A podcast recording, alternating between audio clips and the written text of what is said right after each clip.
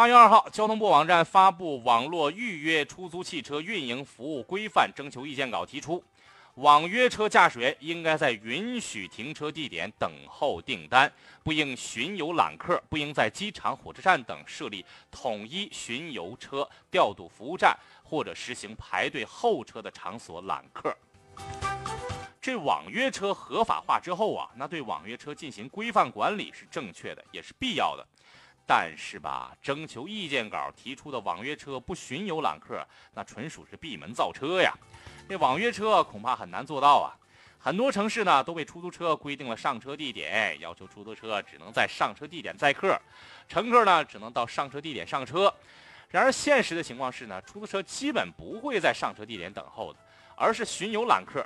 当有这乘客需要乘坐出租车的时候，出租车司机要么随意停车，要么呢让乘客到就近的出租车上车点上车。这出租车在固定地点上车尚且做不到，又怎能要求这网约车在允许停车地带等候订单呢？这个是其一。其二吧，这网约车当中啊有很多啊，它不是专车，而是上班族的私家车。你要求上班族的私家车在允许停车点等候订单，这可能吗？上班族的私家车接单，多在自己上班的路上顺便搭客，或者是在上班的空隙接单，哪有时间在允许的停车地点等订单呢？第三，这网约车的乘客啊都有不固定性，比如说网约车在允许停车地点等订单，万一在这个地点周围出现了很多名乘客，这网约车顾不过来怎么办呢？这乘客是不是会因为抢乘而发生纠纷呢？发生纠纷又该谁来解决，谁来负责呢？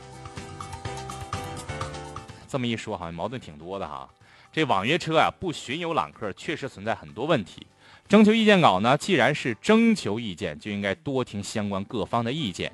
网约车啊，不在机场、火车站等设立统一巡游车调度服务站，或者是实行排队候车的场所揽客，这个可以有。而网约车不巡游揽客，这个应该结合历史经验和现实情况而定。这网约车可以巡游就近揽客，既方便乘客呢，又有利于网约车的车主，一举两得，何乐而不为呀？